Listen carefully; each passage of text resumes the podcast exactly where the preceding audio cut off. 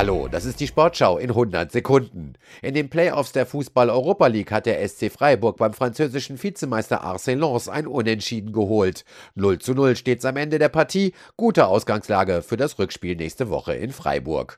Kein Sieger gab's auch im Hinspiel der Zwischenrunde der Conference League. Eintracht Frankfurt war zu Gast in Belgien bei Union Saint-Gilloise. Endstand 2 zu 2. Aber da war mehr drin für Frankfurt, hat Sportschau-Kollege Tim Brockmeier beobachtet. Die gut 2000 Eintracht-Fans waren nach dem Abpfiff dann doch recht schnell raus aus dem Stadion, ihre Enttäuschung inklusive. Weil ihr Team zwar eine halbe Stunde lang ein super Spiel machte, durch die Tore von Scheibi und Kalajdzic mit 2 zu 0 vorne lag, sich dann aber komplett die Butter vom Brot nehmen ließ, verunsichert, fehlerhaft und harmlos spielte.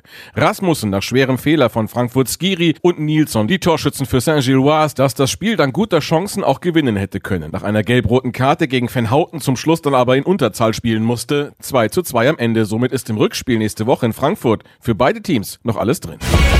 Keine weitere Medaille für das deutsche Team bei der Biathlon-WM in Nove Mesto in Tschechien. Vanessa Vogt und Justus Strelo, die als Medaillenkandidaten gehandelt wurden, landen in der Single-Mix-Staffel auf Platz 6. Vanessa Vogt hat Redebedarf. Wir müssen da heute schon noch mal ein bisschen sprechen. Es äh, war jetzt, glaube ich, vom Fuß her wieder nicht das optimale Material, aber es ist, wie es ist. Gold holt sich Frankreich vor Italien und Norwegen.